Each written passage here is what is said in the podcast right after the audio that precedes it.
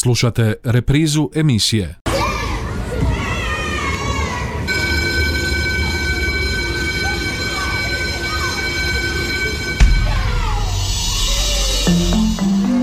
Život škole Školske teme, dileme, zanimljivosti, događanja, problemi, savjeti i talentirani učenici lektira. E, I ovog četvrtka u 13.30 lijep pozdrav poštovani slušatelji na početku još jedne emisije Život škole. Imali smo glazbeni uvod zapravo u današnju emisiju, a u današnjoj emisiji pokušat ćemo doznati nešto više o tome kako učiti matematiku. Može li se uopće matematika naučiti? Zašto je matematika teška većini učenika? Kako joj treba pristupiti, koliko o tome vode računa učitelji i nastavnici, kako se njih uči podučavati matematiku i tko to čini. A u svemu tome i o još nekim aktualnim temama visokog obrazovanja razgovarat ćemo s našom gošćom, a to je docentica Ana Katalenić, naša sugrađanka, koja nam je upravo stigla s nastave koju je održala na Fakultetu za odgojne i obrazovne znanosti u Osijeku. Dobar vam dan i dobrodošli. Dobar dan, bolje vas našla. Hvala na pozivu. Kako ste? Dobro, dobro. Počeo je ljetni semestar? Je, počeo je ljetni semestar od ponedjeljka, krenuli smo s nastavom, završili smo s ispitnim rokovima, punom parom dalje. Ajmo odmah riješiti dilemu. Jeste li strogi na ispitima? A posebno imajmo na uvodu je riječ o matematici. Da. Dakle, A ovisi koga pitate. ne, mislim da e, da imam visoka očekivanja i da je to nešto što treba imati i vjerujem da studenti ta očekivanja mogu dosegnuti ali sam na samim ispitima uvijek pokušavam biti, nastojim biti pravedna i suradljiva i evo dati možda više prilika uzeti u obzir da je to ispit, da na ispitu svi možemo biti pod pritiskom i da je to nekad teško.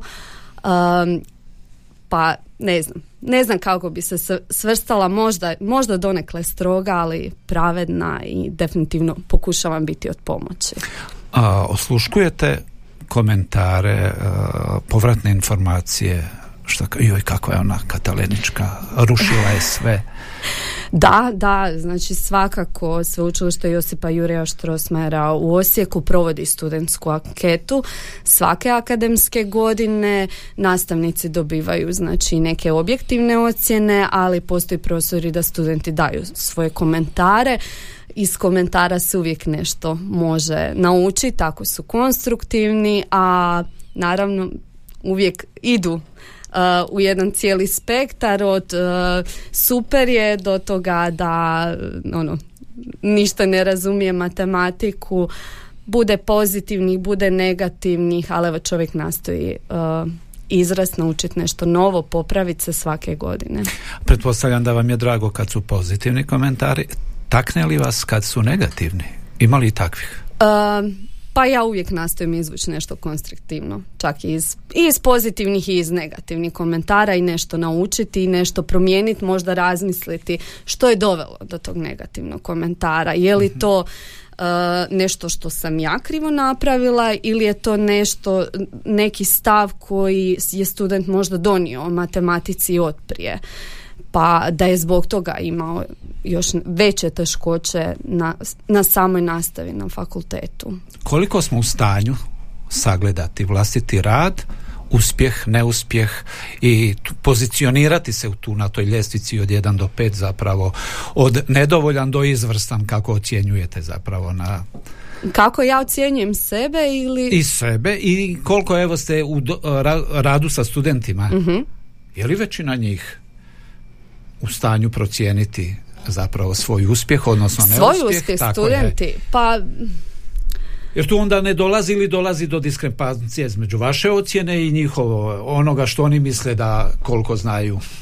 Pa mislim da ne, mislim da su uglavnom realni oko svoga znanja, eh, ali naravno uvijek postoji taj faktor, ono s čim ste počeli da je matematika teška, da oni to ne mogu, ja ih nastojim potaknuti da već od prvog dana nastave rade i da rade kontinuirano i da ako im nešto nije jasno da se obrate.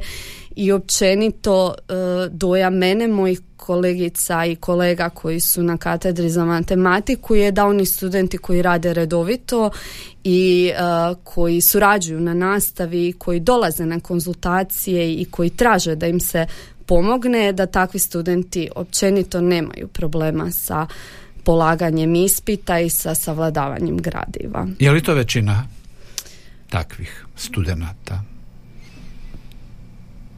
Pa kako, donekle ovisi o generaciji, mhm. znači generacijski ovisi.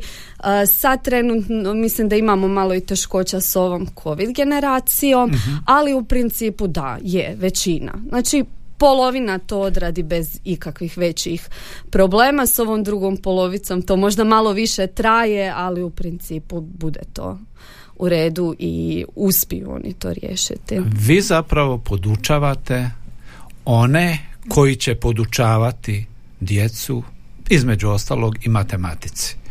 Hajmo u startu riješiti jednu dilemu. Je li se može matematika naučiti? Ili je to ono, znate, kaže se, on je po prirodi bistar, kuži matematiku, ne mora puno ni raditi, ni učiti, dovoljno da mu se pokaže jednom, da to nastavnik objasni i on kuži. Dok većina drugih se pati, neki se vječno pate i nikad ništa ni ne nauče, kažu kada je u pitanju matematika.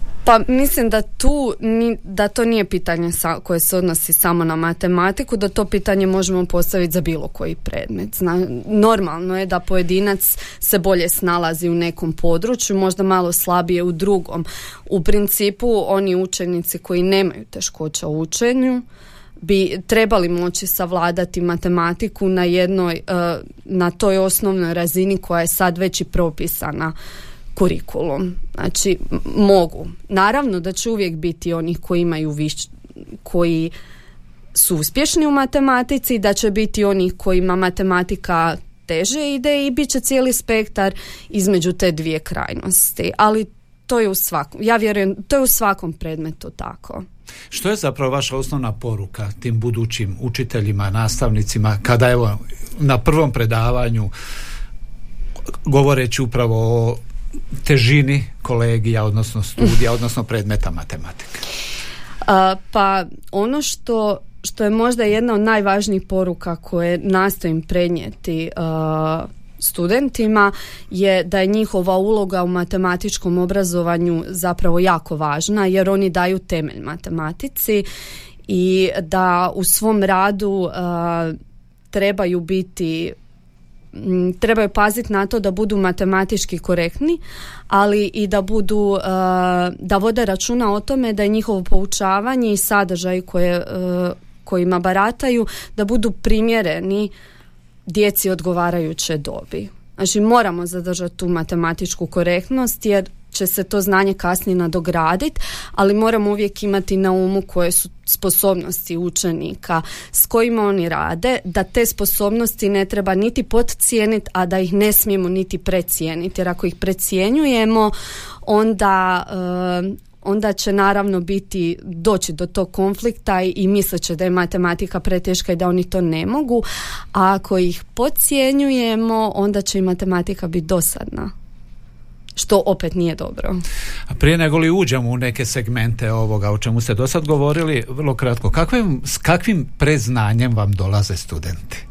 To je zapravo pokazatelj našeg obrazovnog sustava kroz evo prizmu uh, nastave iz matematike, dakle osnovna škola i srednja škola. Da, pa dolaze s različitim predznanjem. Dolaze s različitim predznanjem jer dolaze iz različitih um, strukov, različitih usmjerenja. Znači mhm. dolaze iz gimnazije, ali dolaze iz strukovnih škola i tu možda postoji isto neki uh, postoji neki nesrazmjer i pojedinačno, znači neki, u nekim slučajevima čini se da oni studenti koji dolaze iz strukovnih usmjerenja imaju malo više problema sa sladavanjem gradiva, ali opet ponavljam, oni koji rade i koji to rješavaju nekako kontinuirano polože taj uh, kolegi, više su tu problemi uh, tog nekog otpora i odgađanja mhm. i nakupi se gradiva, da ga je teže se savladati evo, i onda dođe do nekog neuspjeha. Koje kolegije držite? Pa e, držim, e, držim i matematičke i metodičke kolegije, znači koleg, e, vježbe iz kolegija koji su strogo formalno matematički, a držim predavanje i vježbe iz metodike matematike jedan koja je na trećoj godini studija i ona se bavi upravo poučavanjem matematike. Da. E sad, što je tu osnovno? Što je tu zakon alfa i omega od kojeg se kreće i s kojim se završava zapravo kada je u pitanju učenje matematike, pod, odnosno podučavanje matematike. Uh, pa ono što, što sad kad kažete zakonom meni odmah na pamet pada kurikulum. Znači ono što učitelj mora svakako uh, poštivati u svom radu je kurikulum, propisani kurikulum. Međutim kurikulum je nešto što je promjenjivo tako da nije dovoljno da oni samo znaju što se trenutno radi i da znaju kako bi to podučili, kako bi to prenijeli učenicima. Studenti se moraju obrazovati da budu fleksibilni u budućnosti, da kad u nekom trenutku dođu do promjena da su u stanju samostalno znači istražiti recimo dostupnu literaturu i samostalno osmisliti načine poučavanja. Naravno, mislim, razredna nastava matematike, to je neka temeljna matematika, tu će uvijek biti brojevi, uvijek će biti računanje, uvijek će biti likovi tijela i slično. A, mijenjat će se možda sadržaj i aktivnosti, tako da neka temeljna znanja i mi možemo dati na fakultetu, ali nekako moram i više težimo tome da ih obrazujemo da budu sposobni biti samostalni, samopouzdani, profesionalci kasnije. Jedan od uh, krilatica našeg fakulteta je obrazujemo za budućnost. A, kad sagledavate cjelokupni sustav obrazovanja kroz prizmu nastave matematike, daje li on što mislite adekvatne rezultate. A podsjetit ću na nekakva istraživanja, posebno kad se kompariramo sa nekakvim, nekim drugim zemljama, pa se tu spominju ovi međunarodni testovi i slično, da tu baš nekada i ne prolazimo najbolje, posebno kada je u pitanju STEM područje ili matematika. Pa da, mislim, tu je teško govoriti zato što zapravo ne postoji tako puno istraživanja koja su fokusirana na matematičko obrazovanje, baš konkretno u Hrvatskoj. Zapravo metodika matematike kao znanost je jako mlada i nema tako puno istraživača koji se bave tim područjem, pa je na to pitanje teško odgovoriti. Mislim, jednako tako možete uh, gledati i ovu drugu krajnost gdje mi imamo matematičke olimpice koji su jako uspješni, mhm. gdje su naši uh, učenici kad dođu na neka sveučilišta vani budu prepoznati kao jako uspješni studenti. Svaki obrazovni sustav ima svoje nedostatke, ima svoje prednosti.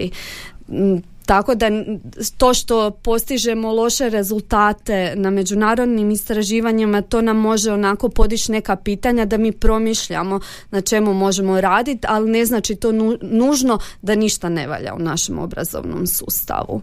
Tako da... Koliko osobno pratite kako to rade recimo vaše kolege na drugim stranim sveučilištima? Uh, pa Imala I jeste sam li u prigodi nekih, bili? da e, nisam bila u prigodi baš fizički biti na nekoj razmjeni suradnji, ali im e, sudjelovala sam na međunarodnim konferencijama i, i i pratim znači što se događa vani što kako neki drugi rade čime se bave što istražuju e, ponavljam svaki sustav ima svoje mane, ima svoje prednosti, neke, stvari, neke stvari su zajedničke, s nekim problemima se svi borimo,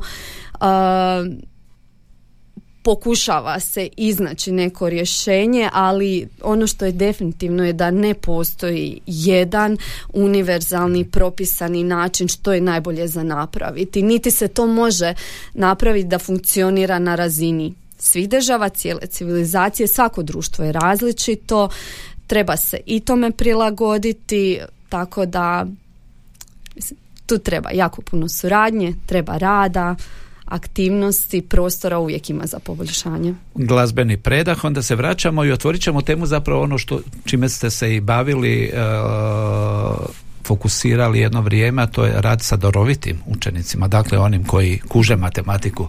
E, nakon glazbenog broja se, poštovani slušatelji, vraćamo. Naša gošća je Ana Katalenić, docentica na Fakultetu za odgojne i obrazovne znanosti u Osijeku.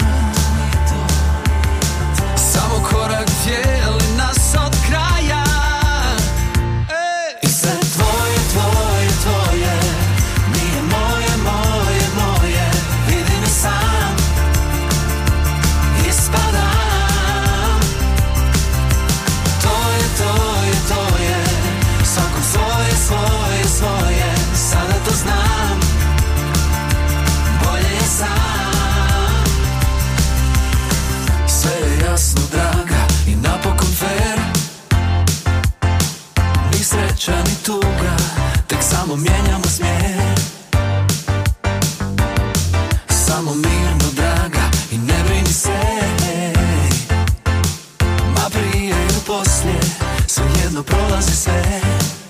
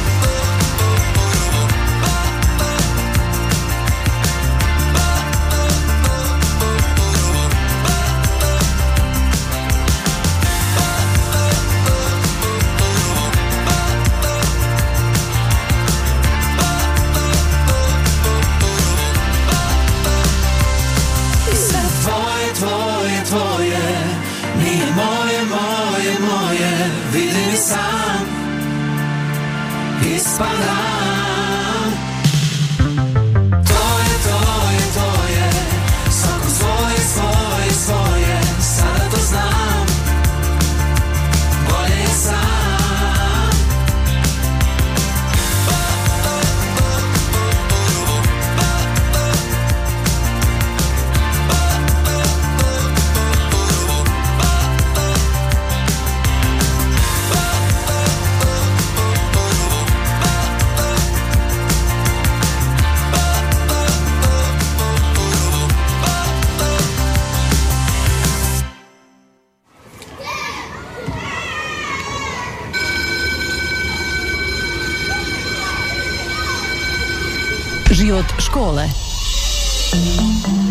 Školske teme, dileme, zanimljivosti, događanja, problemi, savjeti, talentirani učenici, lektira.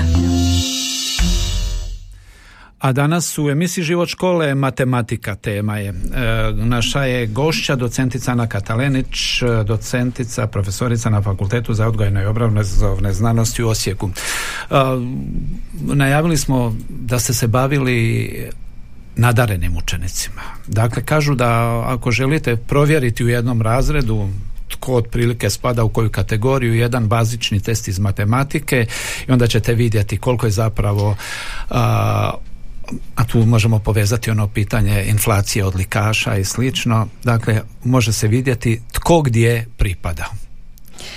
Pa, nadarenost nije samo ovaj, u matematici, znači ono što se sad zna je da postoje različita područja u kojem se može manifestirati darovitost.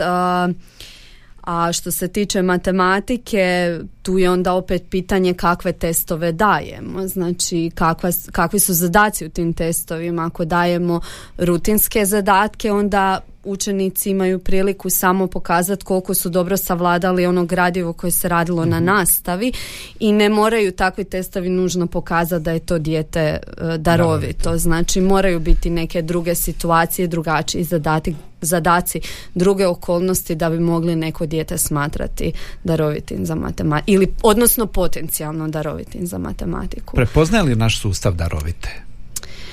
Pa naš sustav se trudi prepozna darovite.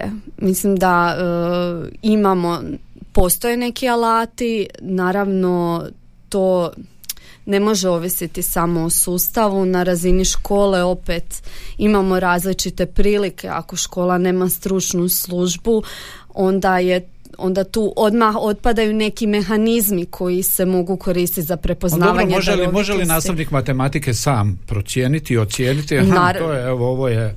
E, znači, nastavnik matematike u većini škola nastavnici matematike organiziraju neku dodatnu nastavu i onda tu daju priliku učenicima da rade matematiku koja nije nužno školska matematika, rutinska matematika.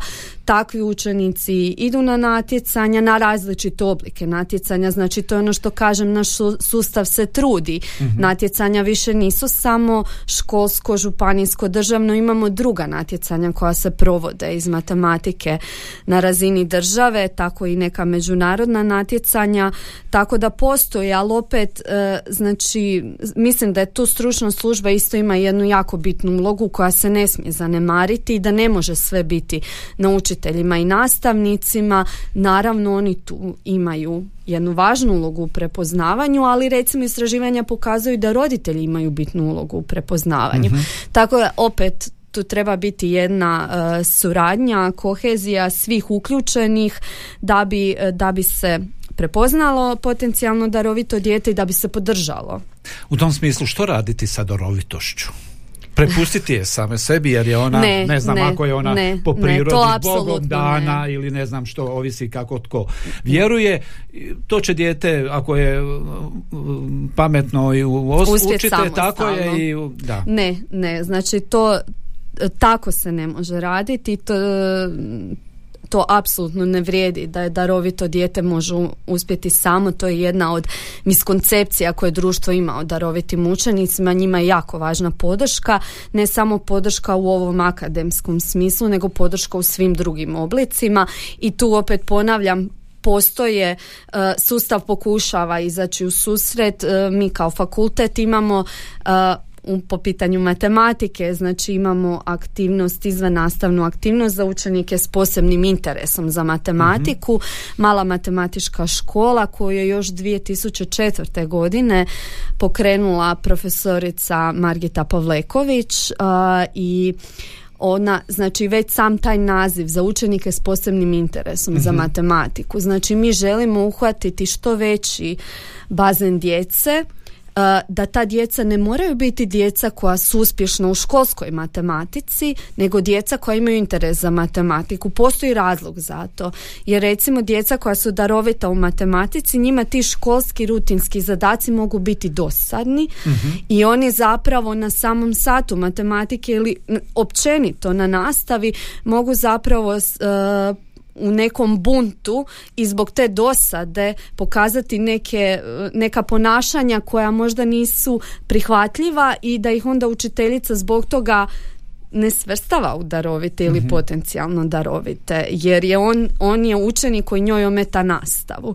Pitanje je zašto on to radi jer u matematici recimo uzmete e, s kakvim znanjem djeca ulaze samo u prvi razred. Mhm, znači mhm. u prvom razredu djeca uh, rade brojeve do 20 izbrajaju oduzimanju, a vi imate djece koja pri ulasku u školu raču, e, broje preko sto broje preko tisuću, neki čak imaju ideju o množenju i dijeljenju i njima ta nastava bude dosadna. E sada u tom smislu kako nam je sustav postavljen? Što s takvima?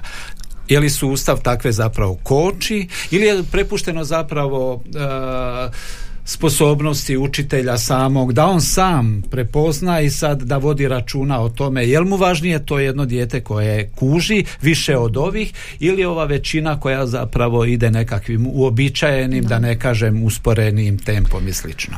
To je jedan jako veliki izazov učiteljskog posla. Ono što se svakako potiče je diferencirana nastava koju je jako teško kvalitetno izvesti u diferenciranoj nastavi. Znači učitelj treba organizirati aktivnost tako da svi učenici ovisno o svojim sposobnostima mogu na, na odgovarajući način doprinijeti rezultatu te aktivnosti a, to nije, nije uvijek jednostavno izvedivo i nije uvijek zbog svih ograničenja koja imamo, koja su propisana kurikulumom nekad je to teško izvesti, nije nemoguće. E, i tu recimo učitelji si međusobno jako pomažu i iznošenjem primjera dobre prakse e, postoje sad veći neki projekti u kojima se pokušava povezati učitelje baš zato, znači idemo surađivati jer kroz suradnju ćemo lakše doći do ideja i realizirati te ideje. Se ne varam, rekli ste na početku vaš fakultet, odnosno sveučilište, odgaja za budućnost. Je li ovo sve o čemu pričate a, provedivo u praksi, koliko su ti budući nastavnici matematike, mm. učitelji nastavnici matematike spremni za to sve? učitelji razredne nastave, da. da. pa da, mislim, to želimo. Želimo, e, moramo ih osposobiti da, e, da rade na taj novi način jer naše društvo zahtjeva da i obrazovanje drugačije funkcionira jer sve drugačije funkcionira. Nastojimo ih, ali e, nekad kažem obrazovanje, obrazovni sustav je dosta trom. Tako da tu treba malo, puno energije da se nešto I sad najiskrenije na kraju, na vlastitom primjeru, je li naš sustav pokazao da je pra... odnosno kako ste se vi našli u svijetu matematike jel darovitost? Je jeste li prepoznati na vrijeme? Pa ja sam se našla u svijetu matematike zbog vlasti, zbog interesa, ali i, i tu je jednu ulogu imao učitelj, znači koji me zainteresirao za matematiku. Ma, Smatrate li se darovitom za, matem za brojke, za sve ono što matema svijet e, matematike donosi? Da, znači sad na ovoj razini na kojoj se ja nalazim tu već e, dolazi do realizirane darovitosti i sad već tu imate pojedince koji su onako stvarno daroviti koji produciraju puno. Ja nisam na toj razini kad se uspoređujem s drugim pojedincima koji su u matematici kao znanosti, ali da imam neki afinitet prema matematici imam. Imam, ali darovitost je već nešto što je na mojoj razini, znači kad govorimo profesionalno, to su pojedinci koji produciraju uh, bitno iznad svih ostalih. Mhm. Ali to mi ne tražimo u obrazovanju. Mi u obrazovanju tražimo jedan široki bazen djece kako bi ih potakli da oni svoje sposobnosti ostvare do svog maksimuma. Neki će se od njih pokazati zaista darovitim pojedincima i ostvarit će tu svoju darovitost. Neki od njih će otići možda u profesije u kojima je matematika jako važna i tamo će mhm. producirati nešto što je važno, neki će otići nadam se i u obrazovnom smjeru i tamo ono gurati ovaj naš obrazovni sustav da ide, da napreduje. Jel vas posao ispunjava u potpunosti? Ovaj čime se bavite? Moj posao, da. Da. Jeste li kod vlastite djece prepoznali Imaju li žicu za matematiku? Pa, je li ih forsirate, je li to moguće ne, ne napraviti? Ne, forsiram ih i apsolutno ne želim to. Mislim da svako dijete, bez obzira na tu kojoj obitelji, treba dobiti priliku da se bavi onim čime ono želi. meni je u ovom trenutku najvažnije možda da moja djeca nemaju teškoća s matematikom, znači da su da mogu savladati to gradivo bez nekih teškoća jer u matematici je i u nekom trenutku ste pitali je li matematika teška. Jedan od jako uh, važnih razloga zašto dolazi do tih problema s matematikom je što je ona kumulativna. Znači zato što se konstantno nadograđuje i moraš ako po, moraš imati jako dobre temelje i to je ono zašto su nam učitelji razredne matematike, razredne nastave jako važni u matematici jer oni moraju dati dobre temelje.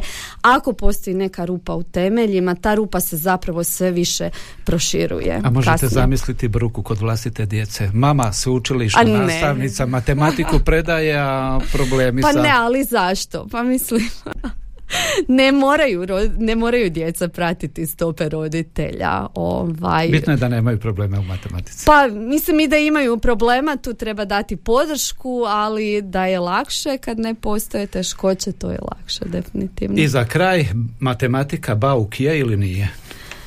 Matematika ne smije biti bauk. Znači matematika nama treba biti korisna u našem svakodnevnom i profesionalnom životu i mi matematiku imamo u svakodnevnom i profesionalnom životu i u matematici ima ljepote. Evo, ja ću se truditi i dalje odgajati buduće učitelje da to prepoznaju i da to onda šire na svoje učenike. S nama je u emisiji Život škole bila docentica Ana Katalenić, naša sugrađanka, profesorica na Fakultetu za odgojne obrazovne znanosti u Osijeku. Hvala vam lijepa. Hvala vama.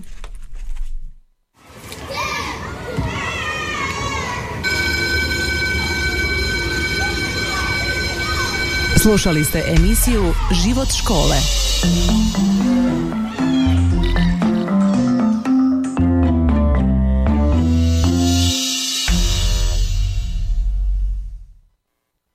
Ovaj programski sadržaj sufinanciran je sredstvima Fonda za poticanje pluralizma i raznovrsnosti elektroničkih medija.